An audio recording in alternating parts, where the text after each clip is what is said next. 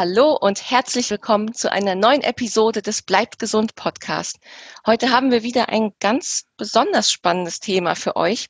Und zwar, wie man Migräne auch auf natürliche Weise behandeln kann. Zum Beispiel ja mit Methoden der Ayurveda. Und dazu haben wir heute die perfekte Expertin eingeladen. Und zwar ist das Dr. Nadine Webering. Wir haben uns vorher das Du angeboten. Daher kann ich sagen, hallo Nadine, schön, dass du bei uns im Interview bist. Hallo Lara, vielen, vielen Dank für die Einladung. Ich ja, freue mich sehr, dass ich über mein Herzensthema sprechen kann. Ja, sehr gerne ich bin auch schon ganz gespannt. Ja, und Nadine ist Neurologin, war bis vor kurzem auch noch praktizierende Ärztin. Sie ist Ayurveda-Medizinerin und Yogalehrerin. Aber da hat ja ein kleiner Wandel stattgefunden, jetzt in deiner beruflichen Laufbahn, aber da gehen wir ja gleich nochmal drauf ein. Dann kannst du vielleicht selber noch etwas dazu sagen. Ja, und das Thema ist eigentlich super spannend. Ich glaube, Migräne ist etwas, was viele Menschen wirklich betrifft. Ähm, manche, ja. ja, manche mehr, manche weniger. Für manche ist es, kann es ja sogar eine sehr große Einschränkung im Leben bedeuten. Und du hast es ja. gerade schon erwähnt. Es ist wirklich ein Herzensthema für dich. Wie ist denn deine Geschichte und wie ist das Thema Migräne und auch in Verbindung mit Ayurveda zu deinem Herzensthema geworden? Es ist natürlich zum einen ein ganz, ganz persönliches Thema, weil mhm. ich habe selber auch Migräne. Ah, und ich bin ja über meine Fahrradsausbildung auch relativ früh mit der Migräne in Kontakt gekommen. Ich habe an der Universität Duisburg-Essen studiert und dann da auch in der Neurologie meine erste Stelle angetreten. Und diese Klinik ist ähm, eine, eine Schwerpunktklinik für Kopfschmerzen gewesen. Mein mhm. ähm, ehemaliger Chefarzt, Professor Diener, der jetzt leider mittlerweile in Rente ist, ist äh, einer einer der führenden Experten auf dem Gebiet Kopfschmerzen und eben besonders Migräne. Und der hat natürlich dann ganz, ganz früh auch mein Interesse dafür geweckt, weil Migräne ist eigentlich eine Erkrankung, die so in der Neurologenwelt eher ja stiefmütterlich behandelt wird. Mhm. Es sind halt immer diese Migränepatienten, die im Nachtdienst kommen und Kopfschmerzen haben und einen aus dem Bett holen. Und dann sind das die Patienten in der Praxis, die halt immer wieder kommen, weil sie eben immer wieder Hilfe suchen und man hat einfach überhaupt nicht genug Zeit für die. Also der klassische Neurologe, ja, dem gehen manchmal die Nackenhaare hoch, wenn einer sagt, ach, ich, ich finde Migräne extrem spannend. Ja, wirklich. Also, hm. So, und darum war war es halt für mich einfach von Anfang an schon ein ganz, ganz wichtiges Thema, weil natürlich dieser, dieser Schwerpunkt auf der Klinik war. Und ich habe dann ja, nach meiner Facharztausbildung erstmal so ein kleines bisschen den Faden zur Migräne verloren. Ich habe mich selber eher so in der Akutmedizin gesehen, in der Akutneurologie, also Schlaganfallbehandlung, Intensivstation, war da auch sehr, sehr erfolgreich. Ich habe direkt nach meiner Facharztausbildung eine Oberarztstelle angetreten auf einer Schlaganfallstation und die geleitet und wahnsinnig viel gearbeitet. Und das ist halt leider einfach in unserem westlichen Schul Medizinsystem so, dass Ärzte immer sehr viel arbeiten und ja. immer das Gefühl haben, was ich eben auch hatte, da ja sehr wenig für zurückzubekommen sozusagen. Mhm. Und das meine ich gar nicht monetär. Und ich habe ja während der Facharztausbildung immer gedacht, hey, wenn du dann mal Oberarzt wirst, dann wird das besser. Dann hast du endlich Zeit für deine Patienten, dann kannst du dich endlich kümmern und musste dann aber relativ schnell feststellen, dass das eigentlich gar nicht so der Fall ist. Also dass sich irgendwie mein Arbeitspensum einfach nur verschoben hat, mehr von ja an vorderster Front ackern zu Verwaltung Verwaltungsaufgaben und trotzdem irgendwie am Ende immer noch keine Zeit da war für meine Patienten. Und dann ist mir eben immer mehr auch klar geworden, dass ich eigentlich nur, ich repariere halt nur Kaputtes. Ne? Der Patient kommt, der hat ein Symptom, ich verschreibe ihm eine Tablette oder irgendein Eingriff wird vollzogen. Das Symptom ist erstmal irgendwie unterdrückt, der Patient geht wieder, ist wieder funktionsfähig erstmal und dann ist meine Arbeit getan. Und ich habe aber immer das Gefühl gehabt, hey, ich arbeite da nie an der Wurzel, ich ähm, arbeite nie am Grund des Problems, sondern ja, ja ich mache das Kaputte halt mal schnell wieder heil. Und das hat mich dann sehr, sehr desillusioniert. Und also ich war wirklich, wirklich unzufrieden eine sehr lange Zeit und wusste aber einfach nicht, ja, wohin mit mir, weil jetzt bist du ja nun mal Ärztin und dann ist man halt Ärztin, dann hat man auch wenig Perspektiven. Das ist halt nicht wie so ein ja. BWL-Studium, wo man unfassbar viele Möglichkeiten hat und sagen kann, ich mache das oder ich mache das. Man ist halt Ärztin und ja, die Frustration ging dann wirklich so weit, dass ich gedacht habe, ich schmeiße einfach alles hin und keine Ahnung, lerne noch mal was Neues. Und dann bin ich irgendwie, ja, habe ich gedacht, komm, du musst einfach mal was für dich machen. Dann geht's dir bestimmt auch schon besser damit, wenn du deine Freizeit mal so ein bisschen anders gestaltest. Und ich habe zu dem Zeitpunkt schon sehr, sehr lange selbst Yoga praktiziert und mhm. habe dann beschlossen, ich mache eine Yogalehrerausbildung. Nicht, weil ich unterrichten wollte, sondern einfach nur so für mich. Und mhm. über diese Yogalehrerausbildung bin ich dann tatsächlich mit dem Ayurveda in Kontakt gekommen. Ayurveda, das ist das traditionelle indische Medizinsystem. Das liegt halt sehr nah, weil eben ja der Yoga auch aus Indien kommt und die Philosophien sehr ähnlich sind. Und ja ich war halt schockverliebt. Es war so, oh mein Gott, dieses Medizinsystem, das bietet dir alles, was du eben in deinem System nicht finden kannst. Du beschäftigst dich viel intensiver mit dem Patienten. Du siehst den Patienten immer als Ganzes und nicht irgendwie nur als das Symptom oder als die Krankheit, sondern mhm. es geht immer um den ganzen Menschen und es ist eben, was mich dann unglaublich begeistert hat, ein Medizinsystem, das jeden Patienten individuell sieht. Es ist nicht die Migräne und dann gibt es die Tablette dafür und dann wird das schon wieder, sondern wir gehen halt wirklich der Sache auf den Grund und gucken, was ist da aus dem Gleichgewicht geraten und warum entsteht das erst? Und ja, habe ich ganz, ganz schnell, nachdem ich erst angefangen habe, äh, Ayurveda für mich zu praktizieren, beschlossen, beschlossen, ich muss das studieren, ich muss das einfach lernen, ich muss das weitergeben. Und ja, so ist das entstanden und dann kam eben relativ rasch die Migräne wieder zu mir zurück, auch aus dem Grund, weil ich zu dem Zeitpunkt, als ich diese Yogalehrerausbildung begonnen habe, selber eine chronische Migräne hatte. Ich habe also jeden Tag Kopfschmerzen gehabt mit oh wenigen Ausnahmen. Mhm. Ich habe mich halt einfach in diese chronische Migräne reingearbeitet. Ich war jeden Tag 12, 13 Stunden in der Klinik. Ich habe eigentlich nur gegessen, geschlafen und gearbeitet und habe eben über den Ayurveda gemerkt, wow, ich kann selber was machen, ich kann da selbst wirksam sein und habe zwar über eine Zeit, es hat sicherlich gedauert, aber eben doch ja so viel für mich verändern können. Und mittlerweile ist es so, dass ich ja zwei, drei Attacken im Jahr noch habe, von wow. vorher fast 30 Tagen. Und dann war für mich einfach klar, das ist dein Thema und das musst du weitergeben. Ich behandle ayurvedisch natürlich auch Patienten mit allen anderen Symptomen, aber die Migräne ist halt immer mein Herzensthema mhm. geblieben. Genau. Ja, wow. So ist der Weg. So bin ich hier gelandet.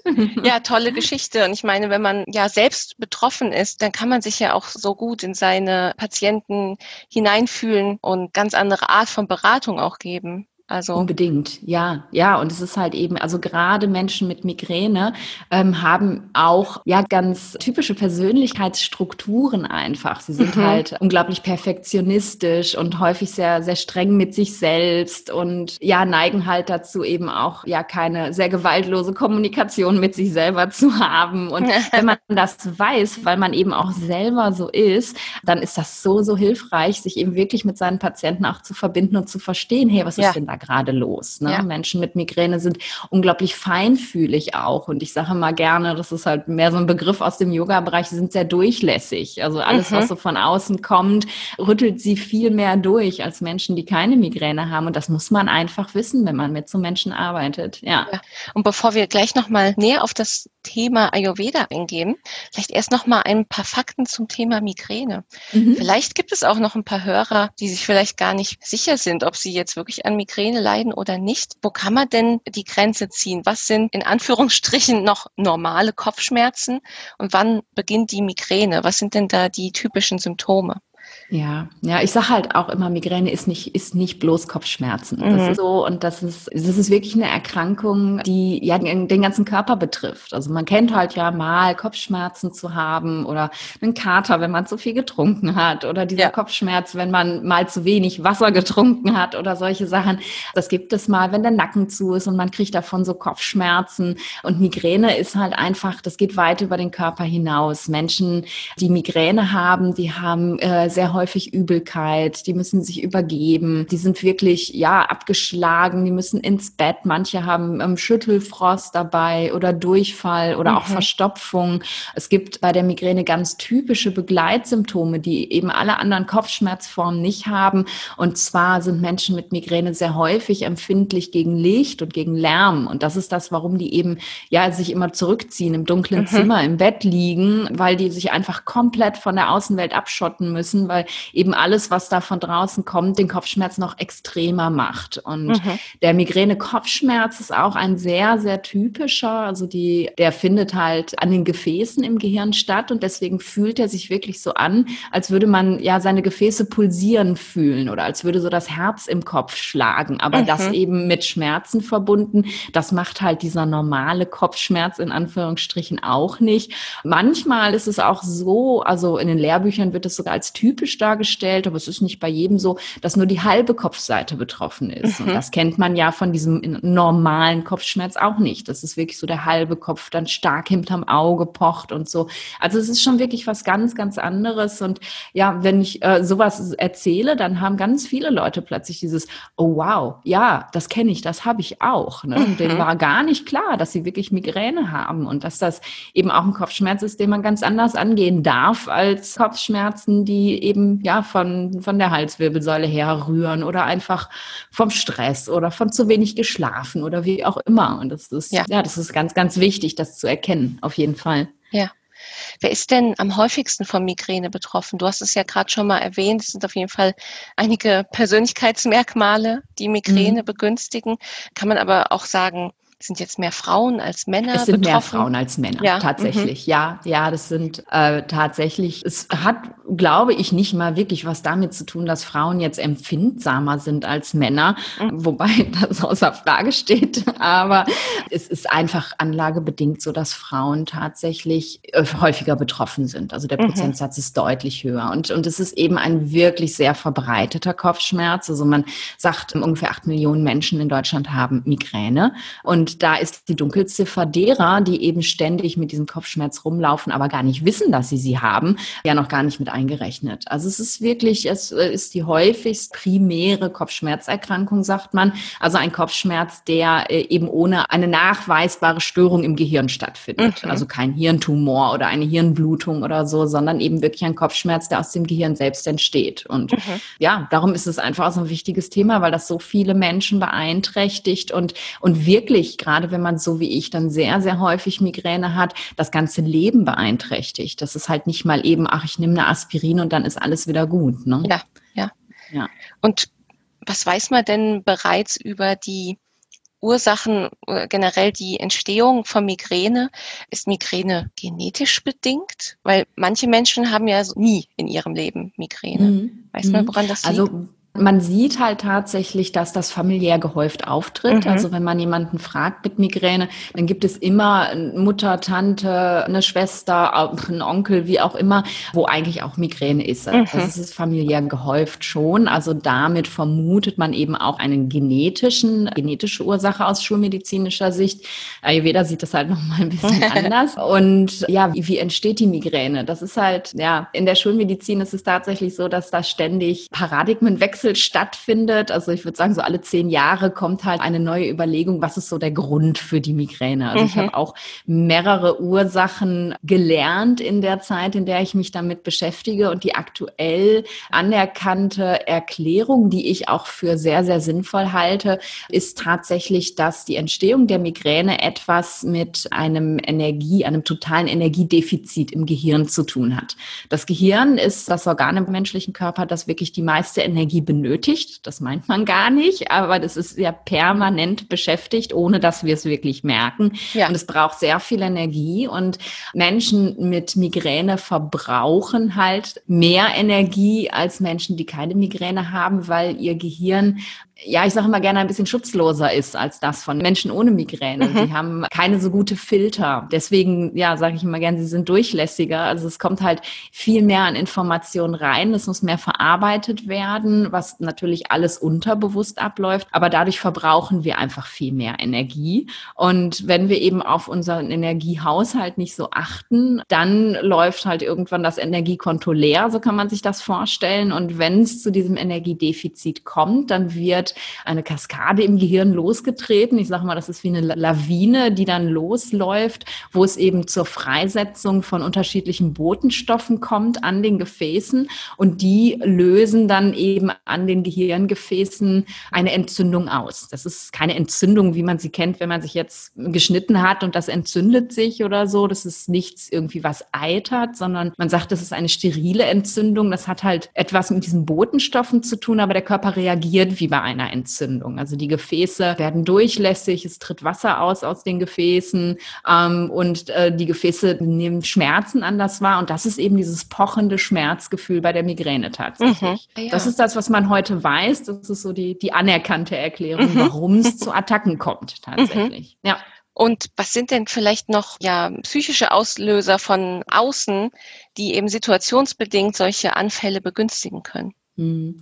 Also es ist halt wirklich was, das, was unser Energiekonto leer saugt und für mich eigentlich der allergrößte Auslöser für Migräne ist Stress. Früher hat man ganz viele Dinge angeschuldet wie, wie Nahrungsmittel. Also früher hat man gesagt, Käse und Rotwein und Schokolade würde Migräne machen. Da weiß man heute, dass das gar keine Auslöser sind, sondern eigentlich wirklich Vorboten. Also wenn man plötzlich Hunger auf Süßigkeiten bekommt, dann ist das ein Zeichen des Körpers, hey, ähm, dein Energiekonto läuft leer und ja, äh, du musst jetzt mal bitte was essen. Und ja. dann kommt plötzlich Heißhunger und dann haut man sich eine Tafel Schokolade rein und am nächsten Tag kriegt man Migräne Migräne und dann ist ja die logische Konsequenz, okay, ich habe gestern Schokolade gegessen und ich habe mhm. heute Migräne, kommt also von der Schokolade. Aber dass die Schokolade eigentlich ja nur das Zeichen war, du, du läufst schon auf Sparflamme, das war halt einfach so nicht bekannt, das ist so nicht gesehen worden und deswegen hat man häufig Nahrungsmittel angeschuldet. Und mittlerweile ah, ja. weiß man eigentlich, dass es tatsächlich wirklich Stress ist, weil der Stress eben im Gehirn, aber auch im ganzen Körper ähm, ein ja, etwas auslöst, was unglaublich hohen Energieverbrauch hat. Stress ist halt unser, ja, unser Schutzsystem unseres Körpers. Früher, als wir noch vor Säbelzahntigern weglaufen mussten, war halt Stress lebensnotwendig. Mhm. Ganz viele Reaktionen im Körper werden eben wirklich angeschmissen, damit man eben schnell viel Energie hat, um wegrennen zu können. Und heute befinden wir uns eigentlich dauerhaft in so einem chronischen Stress. Wir entspannen halt gar nicht mehr. Es kommt immer mehr und mehr von außen und wird immer mehr Druck erzeugt ansteigt und der Körper ist halt dauernd eben in diesem Stressumsatz. Also wir ja. verbrauchen wahnsinnig viel Energie dadurch und bei Migränikern ist es eben zusätzlich noch so, dass es ganz viel auch der Stress ist, den wir uns selber machen. Ja. Also es ist nicht nur eben der Chef hat gesagt, du musst das bis morgen abgeben, oh mein Gott, ist das stressig, sondern es ist wirklich dieses, jetzt habe ich schon wieder Migräne, jetzt bin ich schon wieder nicht leistungsfähig, jetzt muss ich schon wieder meiner Freundin absagen, obwohl ich das schon fünfmal gemacht habe hintereinander. Ich bin schon wieder nicht für meine Familie da, ich bin nicht gut genug. Und das sind eben Dinge, die Migränepatienten extremst begleiten und die wirklich diesen Dauerstress auch füttern und unterhalten. Und das ist ein Teufelskreis, aus dem man erstmal rauskommen muss, da wieder ja. in die Entspannung zu kommen. Ja. Das heißt, es sind sowohl äußerliche als auch innerliche Faktoren. Immer, auf jeden Fall. Und wie ist das, wenn man jetzt einmal Migräne hatte, kann man dann sagen, einmal Migräne, immer Migräne, kann man geheilt werden oder ist es immer nur so, dass eben die, ja, die Taktung geringer wird, so wie bei dir, dass du es nur noch dreimal im Jahr hast? Mhm. Also aus schulmedizinischer Sicht ist es tatsächlich so, dass Migräne eine chronische Erkrankung ist. Okay. Das heißt, wenn man einmal in seinem Leben Migräne hatte, dann gilt man als Migränepatient mhm. sozusagen. Also die ja. kommt immer wieder. Ob die dann jetzt so extrem wird wie bei mir, dass man wirklich jeden Tag Kopfschmerzen hat oder ob man, das war in meinem Leben, bevor es so extrem wurde, so, ich hatte alle drei Jahre mal irgendwie eine Attacke. Also dann, mhm. dann wusste ich, ah, okay, ja gut, und dann ist das morgen wieder vorbei. Ob das so ist oder ob das intensiv wird, das hat einfach wirklich viel damit zu tun, wie wir leben. Ne? Also bei mir, bevor ich äh, Medizin studiert habe und als Ärztin gearbeitet habe, war mein Leben deutlich entspannter. Und deswegen ist es natürlich auch nicht so schlimm gewesen. Und dann, da haben viele ja, Faktoren einen Einfluss drauf. Aber Migräne ist aus schulmedizinischer Sicht nicht heilbar. Mhm. Wir können die Attacken behandeln in der Schulmedizin. Wir können auch prophylaktisch wirksam sein, also Medikamente geben, damit die Attackenhäufigkeit abnimmt. Mhm. Aber wir haben nichts, womit wir heilen können tatsächlich. Mhm. Das ist nicht möglich aus Sicht der Schulmedizin. Ja. Was sind denn die Methoden der Schulmedizin, um Migräne zu behandeln? Mhm. In der ähm, Behandlung der Attacke an sich, also wenn der Kopfschmerz da ist, gibt es eben zwei verschiedene Ansätze. Man kann einfach normale, in Anführungsstrichen, Schmerzmittel nehmen, sowas wie Aspirin, Ibuprofen, Paracetamol, wobei das bei den meisten Patienten nicht ausreichend mhm. wirksam ist. Und dann gibt es Medikamente, die sogenannten Triptane, die eben ganz direkt an den Gefäßen im Gehirn wirken. Also es sind spezielle Migränemedikamente, die würden jetzt bei Rückenschmerzen zum Beispiel überhaupt nichts machen. Also die würden gar nicht helfen, mhm. sondern die wirken spezifisch an den Gefäßen, führen zu einer Engstellung der Gefäße und eben zu so einem Rückgang dieser Entzündungsreaktion. Und dadurch geht eben die Attacke weg. Und die sind sehr potent wirksam. Ähm, da gibt's ganz unterschiedliche von. Und da kommen die Leute relativ gut durch ihre Attacken durch. Mhm. Aber es ist eben jedes Mal ein Medikament, was man einnehmen muss. Und viele empfinden sich dann, nachdem das Medikament wirkt, auch so als ja so ein bisschen matschig im Kopf mhm. und die fühlen sich nicht gut körperlich und da merkt man eben, es ist halt ein Medikament. Ja. ja? Und dann gibt's den, ja, den präventiven, den prophylaktischen Ansatz, der auch auf zwei Säulen steht. Also zum einen gibt es eben Medikamente, die man jeden Tag einnimmt als Migräneprophylaxe. Die kommen mhm. ganz häufig aus ganz anderen Medikamentensparten. Es sind zum Beispiel Antidepressiva oder Blutdruckmedikamente oder Medikamente gegen Epilepsie, bei mhm. denen man ähm, in, der An in der eigentlichen Anwendung gelernt hat, oh wow, guck mal, davon wird die Migräne des Patienten besser. Und die sind dann eben vor vielen, vielen Jahrzehnten in Studien erforscht worden. Und man hat wirklich gesehen, man kann mit diesen Medikamenten die Attackenhäufigkeit senken, mhm. aber eben nicht wegkriegen. Also ja. selbst bei Leuten, wo es gut eingestellt war, war es so, also ein guter Effekt einer Prophylaxe ist Reduktion der Attackenhäufigkeit um 50 Prozent. Das wäre bei mir damals gewesen statt 30, 15 Tage. Ja. Das ist natürlich ein Durchbruch, wenn man nur 15 Tage Kopfschmerzen hat, aber mhm. man hat 15 Tage Kopfschmerzen. Und ja. das muss man sich einfach klar machen. Ja. Und dann gibt es, was wir eben auch bei uns in Essen ja schon sehr früh eben wirklich praktiziert haben, den Ansatz der nicht medikamentösen Prophylaxe wo man auch in Studien gesehen hat, dass das wirkungsvoll ist. Und zwar geht es da vor allem so um Lifestyle-Modifikation, also Regelmäßigkeit im Alltag, regelmäßige Mahlzeiten, regelmäßige Schlafenszeiten, solche Dinge. Mhm. Regelmäßiger Ausdauersport hat Wirkung gezeigt, regelmäßige Entspannungsverfahren und ja, da sind dann halt Empfehlungen draus entstanden, die man dann eben pauschal jedem Patienten so mitgegeben hat. Mhm. Ich habe ähm, eine längere Zeit im sogenannten Westdeutschen Kopfschmerz Kopfschmerzzentrum gearbeitet. Das ist eine Spezialambulanz für Menschen mit Kopfschmerzen. Und ja, da hatte man dann irgendwann nach so ein paar Wochen, nachdem man da eingestiegen ist, ich habe mich gefühlt wie so eine gesprungene Schallplatte. Ich habe einfach auf jeden Patienten immer genau die gleichen Sätze abgespult. So machen Sie das und das und das und das. Dreimal die Woche 30 Minuten Ausdauersport, ja. bla bla bla. Und das war dann so die Empfehlung. Und äh, gerade da habe ich wirklich dann auch gesehen, okay, das funktioniert aber irgendwie bei allen nicht. Ne? Mhm. Also es gibt Leute, ja, da klappt das gut. Also es gibt zum Beispiel, ähm, also das nachgewiesen wirksame Entspannungsverfahren in den früheren Studien, das genauso effektiv ist wie medikamentöse Prophylaxe. Das ist miteinander oh, wow. verglichen mhm. worden.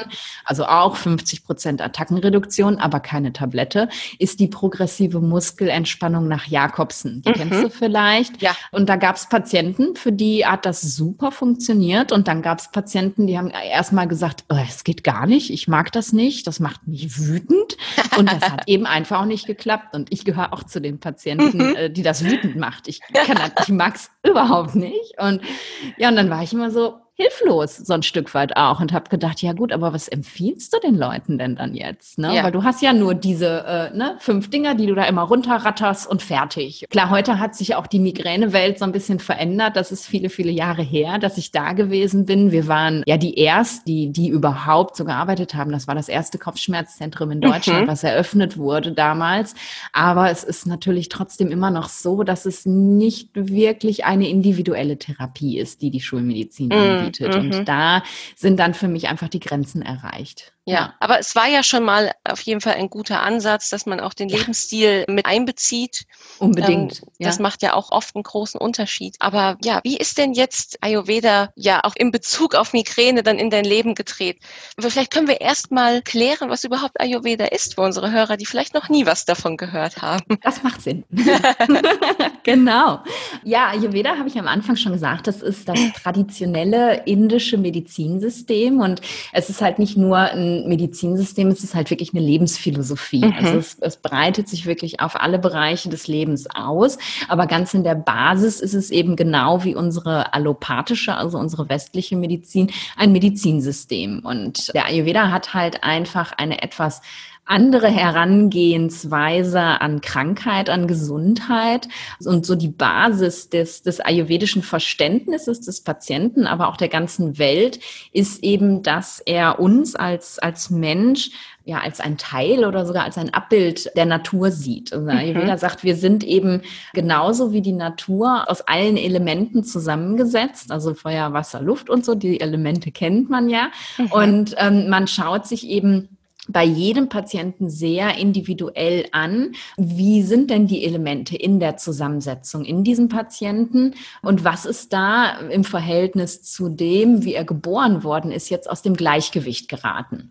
Man formt aus diesen Elementen dann, das haben vielleicht ein paar Hörer schon mal gehört, die sogenannten Doshas. Das sind also solche Konstitutionstypen, nennen wir die immer. Es gibt drei Stück an der Zahl und äh, je zwei Elemente bilden halt eines dieser Doshas. Und ähm, jeder Mensch hat halt eine ganz, ganz individuelle Dosha-Zusammensetzung, wenn er auf die Welt kommt. Und durch die Art, wie wir leben, wie wir essen, wie wir schlafen, wie wir Sport machen, wie wir arbeiten, also alles hat eben Einfluss auf diese Doshas, auf die Elemente in uns. Und geraten diese aus dem Gleichgewicht, machen sie eben Probleme im Körper. Mhm. Und wenn man eben, ja, die wieder zurückbringen möchte ins Gleichgewicht, Hinsicht gibt es eben unterschiedliche Ansätze, das zu tun. Und da legt Ayurveda eben sehr, sehr großen Wert auf Dinge wirklich wie, ja, unseren Lifestyle, also wie leben wir, ganz, ganz großen Wert auf die Ernährung. Also da, da wird die Ernährung viel, viel mehr angeschaut als jetzt in der westlichen Medizin. Mhm. Da heißt es immer nur, ja,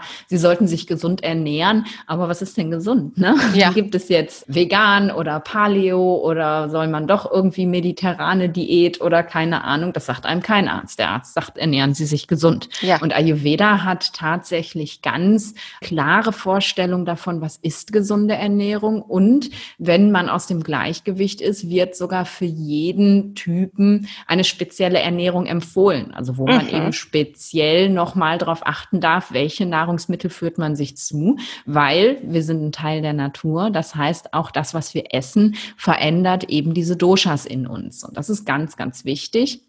Und dann gibt es eben natürlich, ist es ein Medizinsystem, auch Medikamente, mit denen wir arbeiten, wobei das eben ja Kräuter und Gewürze sind. Das mhm. ist halt nichts, was aus dem Reagenzglas kommt, sondern das ist was, was aus der Natur kommt und was eben einfach potenter noch als die Ernährung einen Einfluss nehmen kann auf die Ungleichgewichte in uns. Und ähm, wie in allen anderen Medizinsystemen auch gibt es eben auch äußerliche Anwendungen, sowas wie Massagen und es wird viel mit Öl gearbeitet im Ayurveda, also so Ölgüsse, Ölmassagen und so und ähm, auch noch intensivere Reinigungsbehandlungen tatsächlich. Mhm. Das ist so, wie Ayurveda funktioniert. Und wenn man sich das jetzt auf die Migräne anschaut, ist es tatsächlich so, dass man bei Menschen, die eine Migräne haben, eine, eine, ja, wir nennen das Dysbalance, also eine Erhöhung der Elemente, also vor allem der Elemente Luft und Raum in den Menschen findet. Raum ist ein Element, das wir so im Westen gar nicht haben. Wir mhm. kennen ja nur fünf. Ähm, und fünf? Vier? Moment. Vier. Feuer, Wasser, Luft. Vier. Fünf. Fünf hat der Ayurveda und vier kennen wir. Ah, so. Mhm. Jetzt musste ich mal eben die Finger zur, zur Hilfe nehmen. Für mich ist es so ein Automatismus mittlerweile. Und dieses Element Raum ist halt wirklich der leere Raum. Also alles das, was, mhm. was gefüllt wird. Und das ist eigentlich total logisch, weil ohne den leeren Raum würde es nichts anderes geben. Aber im Westen gibt es das halt so nicht. Im Ayurveda nennt sich das Äther. Das ist eben, das kennen wir von früher so von den Radiowellen vielleicht vielleicht noch, die gehen ja über den Äther, ne? Mhm. die gehen über den leeren Raum, die werden ja. im Raum verteilt. Und so ist es eben ein, ein Element, das wir haben im Ayurveda.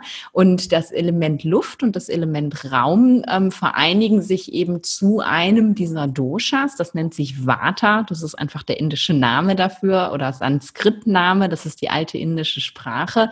Und wenn dieses Vata erhöht ist, dann führt das eben dazu, dass man A, eine Neigung dazu hat, Migräne zu bekommen bekommen, aber B eben, dass das auch Attacken auslösen kann. Mhm. Aber auch die anderen Doshas können, wenn sie erhöht sind, bei jemandem, der die Neigung dazu hat, Attacken auslösen. Und wenn man das diagnostiziert hat, welche Doshas sind da involviert, also was ist im Ungleichgewicht in meinem aktuellen Patienten, dann kann man wirklich ganz individuell mit dem arbeiten, um eben dieses Dosha wieder in sein natürliches Gleichgewicht zu bringen. Und da sieht man dann eben auch ganz klar den Unterschied zwischen dem westlichen Ansatz und dem ayurvedischen, weil wir sagen im Ayurveda, wenn die Doshas sich wieder in Balance befinden, also so wie wir gedacht waren, wie wir auf die Welt gekommen sind, dann ist die Migräne geheilt, dann ist die weg dann gibt's ja. die nicht mehr. Ja. Und das finde ich einfach einen viel, viel schöneren Ansatz. Jetzt muss man natürlich sagen, ja Nadine, du bist Ayurveda-Medizinerin, warum hast du denn dann noch Migräne?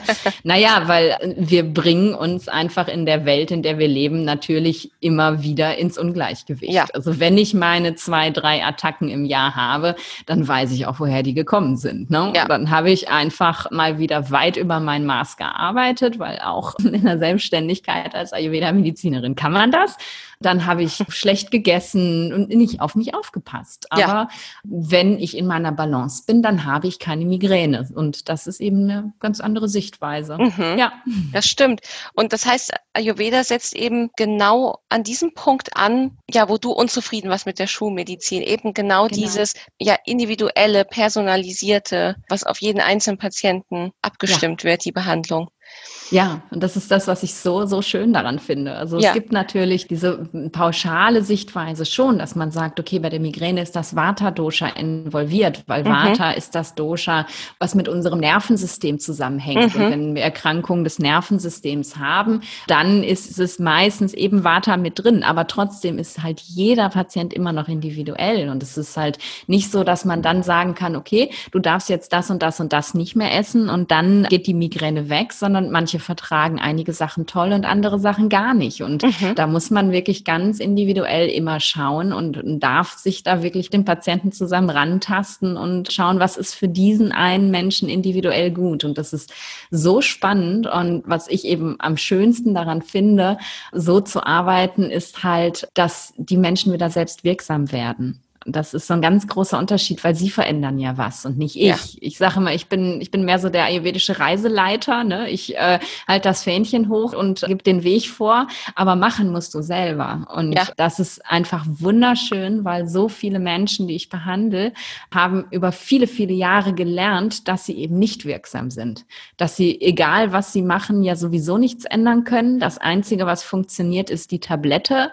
Und die ganze Selbstverantwortung wird halt irgendwie an den Arzt abgegeben, weil der verschreibt halt die Tablette und dann ist gut. Und ja, ja.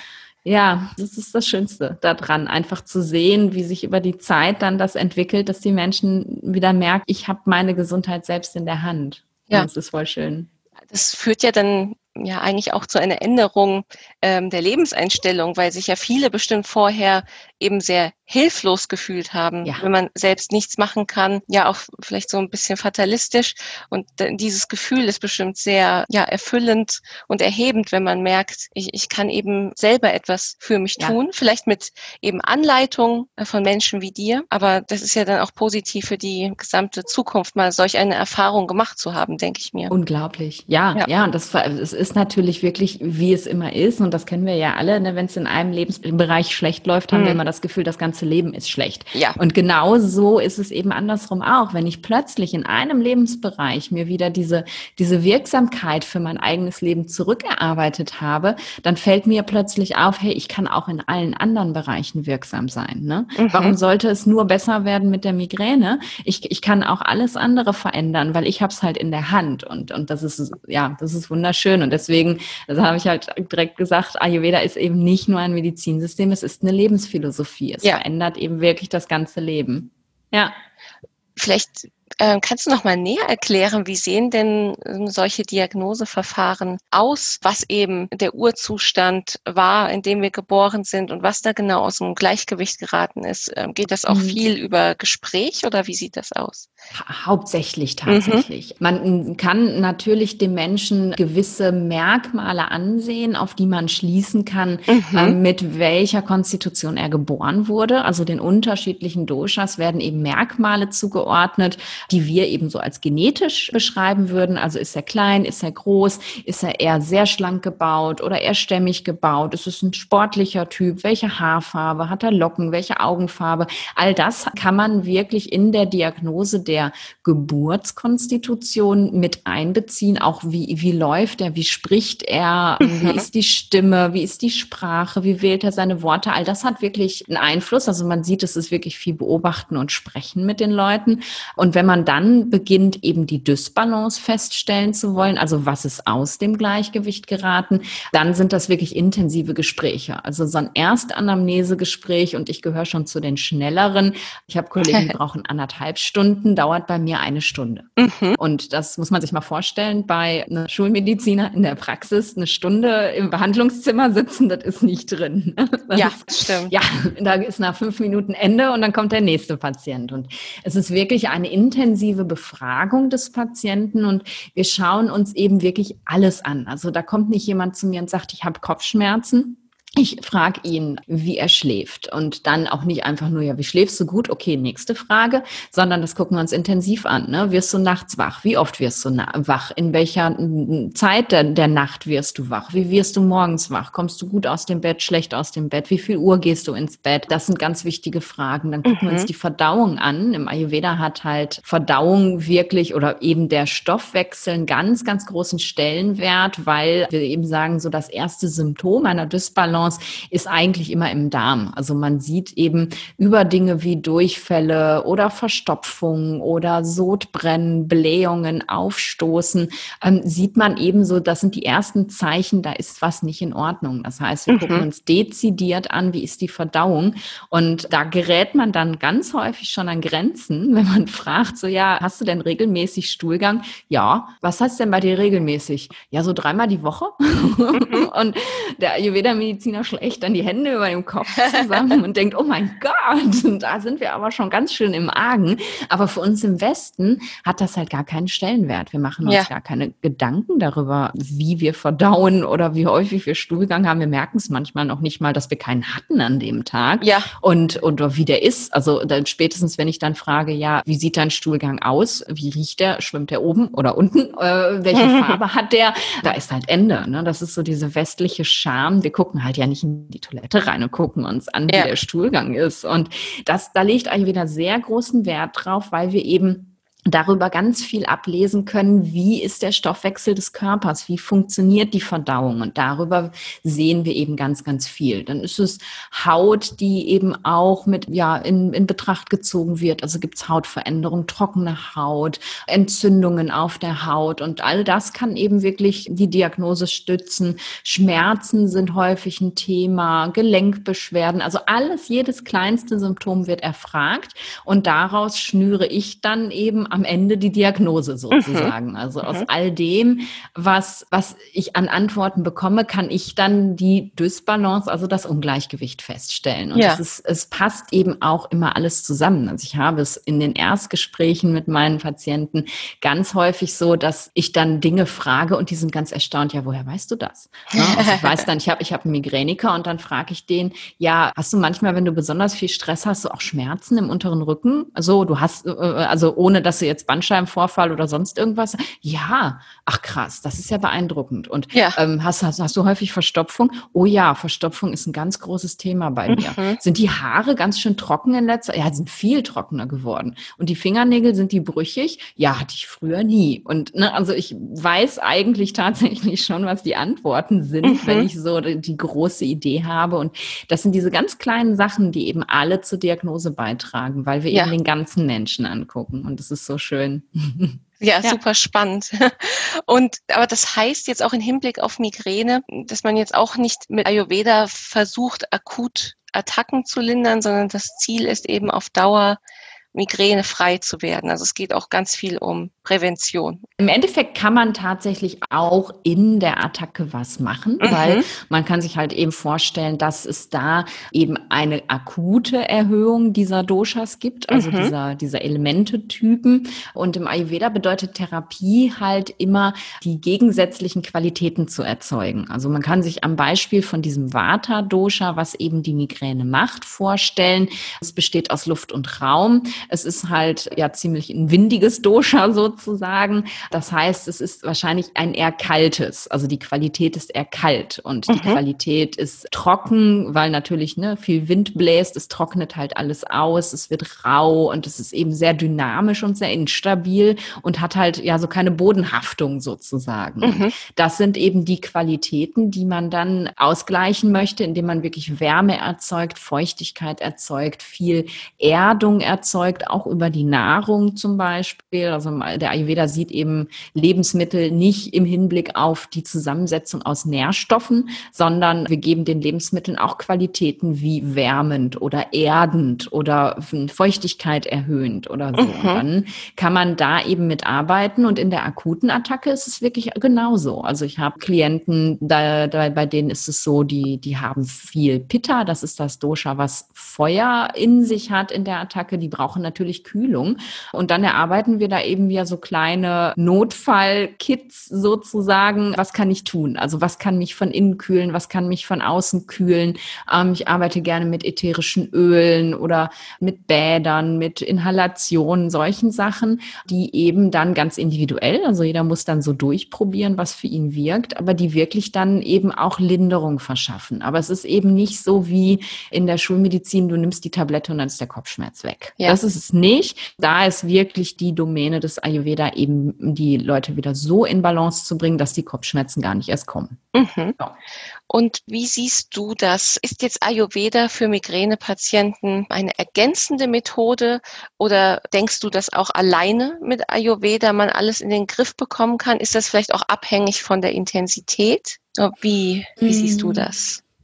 Also für mich ist es insofern immer eine ergänzende Methode, weil ich, und das sage ich halt wirklich meinen Patienten auch, der festen Überzeugung bin, dass man keine Schmerzen aushalten soll. Ja. Jedes Mal, wenn man Schmerzen hat, egal wo die sind, macht das was mit dem Körper. Ne? Das macht einfach wieder das Stresslevel hoch. Es verändert wieder was in unserer Selbstwahrnehmung. Wir waren wieder nicht gut genug und haben schon wieder Migräne ausgelöst. Wir sind schon wieder nicht da gewesen und, und, und, was ich am Anfang schon mal gesagt gesagt habe. Ja. Also dieser ganze negative Self-Talk, der so da ist, wenn man in der Attacke ist, der ist halt jedes Mal da, wenn die Schmerzen da sind. Und dann bin ich wirklich ein ganz großer Verfechter von nimm Tabletten. Halt das bloß nicht aus. Ja. Wir arbeiten daran, dass das nicht mehr kommt. Ja. Und vielleicht kommst du irgendwann auch dahin, dass du nur mit den ayurvedischen Mitteln deine Attacke los wirst. Aber solange das nicht so ist, nimm bitte Schmerztabletten. Und da ist für mich dann ganz klar die Ergänzung. Und auch wenn Menschen in einem Zustand sind, wie ich war, wo sie wirklich 30 Tage im Monat Kopfschmerzen haben und man findet eine medikamentöse Prophylaxe, die daraus 15 machen, dann ist das für mich völlig in Ordnung. Und es gibt mhm. mittlerweile neuere Prophylakte, äh, Prophylaxe-Medikamente. Das sind halt so, so Dinge, die, die bei manchen Menschen so wirken, dass die tatsächlich auch äh, fast gar keine Attacken mehr mhm. haben. Und das ist erstmal gut. Das bringt dich erst aus diesem Teufelskreis raus. Nur das darf halt nicht die, die einzige Lösung sein dann geht es daran, eben an die Basis zu gehen und zu sagen, okay, wie komme ich wieder in meine Balance, damit ich das irgendwann nicht mehr brauche. Ja. ja. Also Hand in Hand ist es für mich definitiv. Ja. ja. Aber wahrscheinlich gibt es auch Menschen, die dann wahrscheinlich gänzlich auf Medikamente verzichten können. Ja, oder? definitiv. Ja. Doch, auf jeden Fall. Ja, ja. Das also ist ja einige Erfolgsgeschichten, die wirklich zu mir gekommen sind mit 10, 15 Tagen im Monat und wo es ich jetzt dann mal irgendwie alle paar Monate eine Nachricht kriege, Nadine, weißt du was, ich hatte Migräne Migräne, so seit drei Monaten die erste. Und, und ich denke, wow, das ist Wahnsinn. Und dann kommt von mir immer ein riesengroßes Lob, weil ich weiß eben, dass der, dieser Mensch, der mir das geschrieben hat, unglaublich viel dafür getan hat, dass das so ist. Weil äh, Ayurveda bedeutet eben tatsächlich auch, ähm, dass man bereit sein darf, etwas zu verändern. Dass ja. man halt eben nicht mehr dieses, okay, ich nehme eine Tablette und dann wird das schon, sondern man darf einfach nochmal mit der Lupe auf sein ganzes Leben schauen und gucken, wo sind denn die Dinge, die mich so stressen, dass es eben nicht weggeht? Wo ja. sind die Dinge, die mich so außer Balance bringen? Und manchmal, nicht bei jedem, aber manchmal ist es einfach schon ein bisschen ein Stück Arbeit, da was zu verändern. Und ich ja, habe auch Leute erlebt, die eben dann den Job gewechselt haben, weil sie mhm. gesagt haben, hey, ich habe so viel getan und ich komme einfach wirklich aus dieser Spirale nicht raus und ich merke, es ist einfach die Art, wie ich arbeite, die für mich nicht gut funktioniert. Und das sind dann große Leistungen, finde ich, die die Leute vollbringen, um dann aber gesund zu werden. Und Gesundheit ist so wichtig. Oh ja, das stimmt. Wie sieht denn das aus? Hattest du auch schon mal Kontakt mit Skeptikern, die jetzt vielleicht Ayurveda komplett in den Bereich der Esoterik geschoben haben und die du eines Besseren belehren konntest? Also das erlebe ich natürlich permanent, gerade bei schulmedizinischen Kollegen, wobei mhm. man sagen muss, dass auch das besser wird. Also ich bin mhm. jetzt diese Woche tatsächlich ähm, als, als Vortragende eingeladen in einer Kopfschmerzspezialambulanz in der Schweiz, äh, wo mhm. es halt wirklich, wo Schulmediziner sitzen, wo ich über Migräne und Ayurveda reden darf. Mhm. Und da sieht man eben, dass sich doch schon das Ganze ein bisschen öffnet und die ist halt nicht mehr so in diese Räucherstäbchen-ESO-Ecke geschoben wird. Aber es ist natürlich trotzdem noch sehr weit verbreitet. Und es gibt eben wirklich Menschen, wenn ich denen dann komme mit den Doshas und äh, du bestehst aus allen Elementen mhm. und dann wird denen das einfach zu abstrakt. Und es ist natürlich so, dass die Leute, die zu mir kommen, um mit mir zu arbeiten, natürlich eine ganz andere Bereitschaft haben. Die wissen, was ich tue. Die wissen, ja, ich verschreibe denen keine Tabletten. Die möchten natürlich das auch.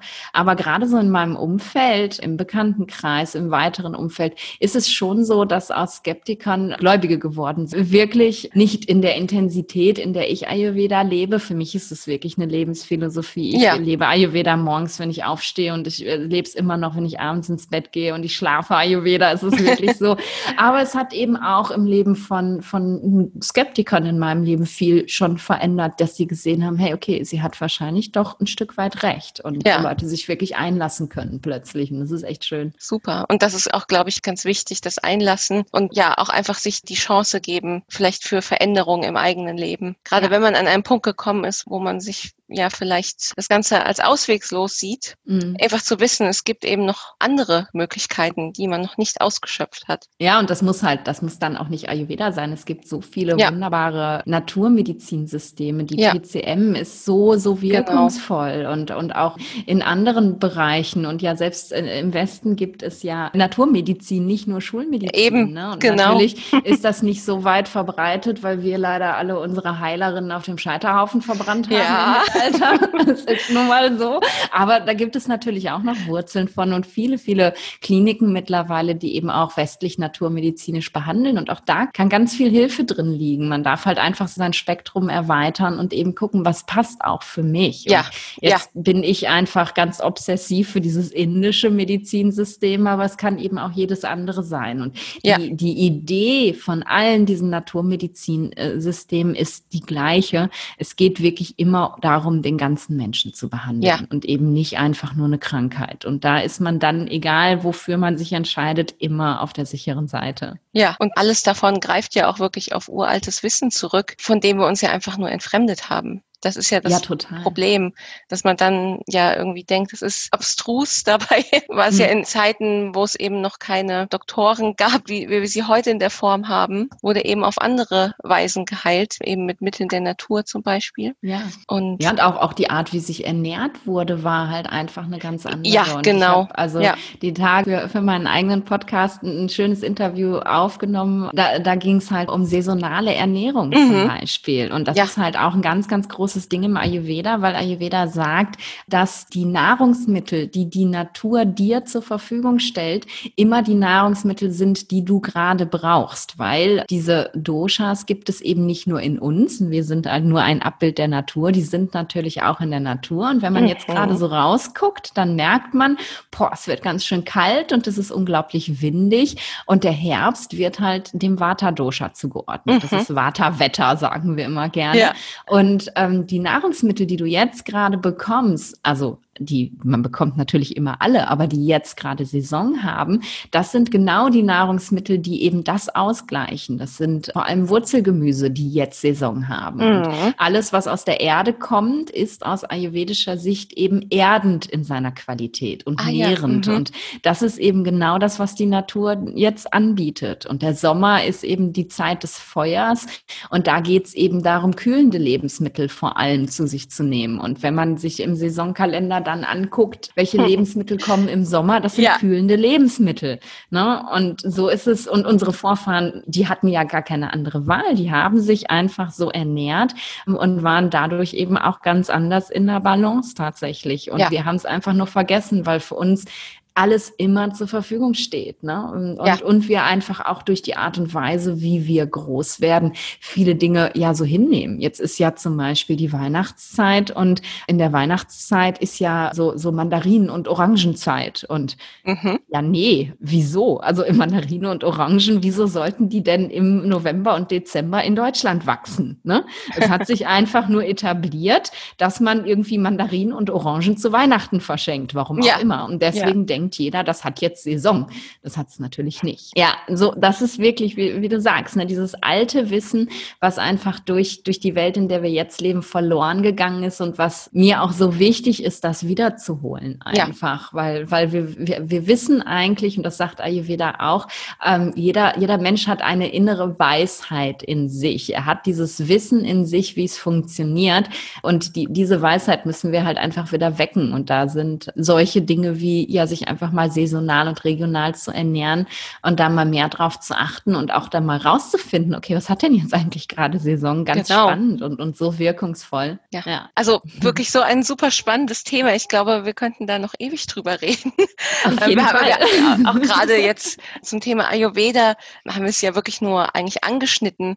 Aber hm. wer sich jetzt von unseren Hörern mehr für das Thema interessiert, kann dann natürlich auch in ein Buch von dir reinlesen, was ja erst ja. kürzlich erschienen ist dieses Jahr. Und zwar Migräne genau. natürlich behandeln mit Ayurveda. Ja. Und da werden wir tatsächlich auch ein Exemplar von verlosen. Also da würde ich in nächster Ach, Zeit mal auf unseren Social Media Kanälen vorbeischauen. Und eben, da kann man sich noch, noch mehr in das Ganze hineinlesen, kann natürlich auch dich kontaktieren. Du hast ja auch selbst einen eigenen Podcast. Du hast ja auch, glaube ich, ein Online-Programm, oder? Ja, ja, genau. Ja, der Podcast ist auch so ein bisschen mein Baby, wo ich eben versuche wirklich Ayurveda-Wissen so, ja, in so kleinen Happen wie möglich rauszugeben mhm. und so gut verständlich wie möglich, damit es eben leicht fällt, dieses alte indische Wissen, wo man erstmal denkt, oh mein Gott, so in sein Leben, aber doch irgendwie zu integrieren, dass man das versteht und dass man denkt, hey, das passt da rein. Und das ja. ist, das ist mir einfach ganz wichtig, weil viele sind halt gerade am Anfang, wenn sie so anfangen mit ja diese Doshas und Elemente und so sehr schnell abgeschreckt und überfordert. Ja. Und darum habe ich halt diesen Podcast ins Leben gerufen gerufen, weil ich gesagt habe, ich möchte, dass das für jeden zugänglich ist. Mhm. Genau. Und es gibt halt mein Migräne-Online-Programm, wo ich eben kleine Gruppen sozusagen ja begleite, mit allem Wissen versorge, was sie brauchen, rund um Ayurveda, aber auch rund um Schulmedizin. Das ist mir ganz, ganz wichtig. Und da habe ich auch schon ganz oft eben Rückmeldung bekommen, dass auch manches Verständnis, wie das zum Beispiel mit dem Energiekonto und äh, den Nahrungsmitteln, so einen Durchbruch gebracht hat, irgendwie für viele Menschen, sich besser zu verstehen. Das, deswegen ist das auch immer Teil davon natürlich. Und genau, nächstes Jahr wird es auch zwei Retreats geben für oh. Migräne, also mhm. in, äh, auf Teneriffa, eins im April, eins im Oktober, so Corona denn will. Ja. Äh, wo wir wirklich gesagt haben, eine befreundete Yogalehrerin und ich, dass wir eben das Ganze einfach auch nochmal ins richtige Leben bringen müssen. Und dann werden wir dann eine Woche ja gemeinsam praktizieren und Rituale einüben und Ayurveda kennenlernen und ja, ich versuche es halt ähm, auf allen Ebenen irgendwie in die Welt zu bringen. Ja, sozusagen. super. Und das ist dann aber nicht nur für Migräne, oder? Die Retreats? Die Retreats sind tatsächlich Migräne-Retreats. Ah, okay. Ja, mhm. ja, ja, Also wir hatten erst überlegt, mal so was ganz Weites zu machen, so irgendwie für jeden. Ähm, aber da, da gibt es einfach schon so viel Tolles, wo man eben ja hingehen kann, hinfahren mhm. kann. Und wir haben gesagt, wir fänden es da eben auch. Christine, also meine Freundin, mit der ich es zusammen mache, auch Migräne hat, haben wir gesagt, wir, ah. kommen, wir, wir, wir möchten das jetzt einfach mal ausprobieren, mal gucken, wie das funktioniert. Und ich glaube, dass das sehr, sehr wirkungsvoll ist ist, weil ich eben auch die Erfahrung gemacht habe, wie wirkungsvoll das ist, in den Austausch zu gehen. Also ja. dass man eben dieses, ich bin alleine damit, ich muss da alleine durchgefühl los wird und wirklich merkt, da sind andere, die haben die gleichen Themen wie ich, die haben die gleichen Herausforderungen. Ja, und das gemeinsam zu machen, ist einfach so, so schön. Und ähm, ja, darum ist es extra für Migräne. Ah, super. Ja, wir werden auf jeden Fall Website und Podcast von dir alles in den Show Notes beziehungsweise in der Infobox verlinken. Ja, Nadine, wir sind jetzt leider schon am Ende angelangt. Schnell. Ja, die Zeit verging wie im Flug. Ja. Aber wirklich so spannend. Ich glaube, da hast du auch einige unserer Hörer jetzt mal inspiriert, zu sehen eben, was noch möglich ist. Ja, vielleicht auch mal zu schauen, ob man überhaupt von Migräne betroffen ist. Vielleicht waren sich das ja, einige noch gar nicht so bewusst. Mhm. Und ja, eben dieser Aspekt äh, der Selbstwirksamkeit, der ja auch für dich so wichtig ist. Ich glaube, das ja. ist jetzt fast so der wichtigste Aspekt dieses Interviews, eben wieder zu lernen, dass man Dinge auch selbst in der Hand hat und man ja eben nicht ausgeliefert ist dem ja. den eigenen Befindlichkeiten oder den Umständen. Und das ist, genau. finde ich eigentlich schöne, schöne Aussage. ja, Nadine, vielen Dank, dass du bei uns im Interview warst. Hat mir sehr viel Spaß gemacht. Mir auch, Lara. Dankeschön. Ja, sehr gerne. Und gebt uns wie immer gerne Feedback auf diese Episode. Seid ihr denn auch von Migräne betroffen? Welche Methoden habt ihr schon ausprobiert? Waren diese wirksam für euch? Und hm, hättet ihr generell mal Interesse, so etwas wie Ayurveda auszuprobieren? Oder seid ihr vielleicht sogar schon ja total begeistert von Ayurveda? Dann teilt uns das gerne mit. Da würden wir uns sehr drüber freuen. Und wir würden uns natürlich auch sehr freuen, wenn ihr beim nächsten Mal wieder dabei seid. Und ich sage bis dahin, macht es gut und bleibt gesund. Tschüss.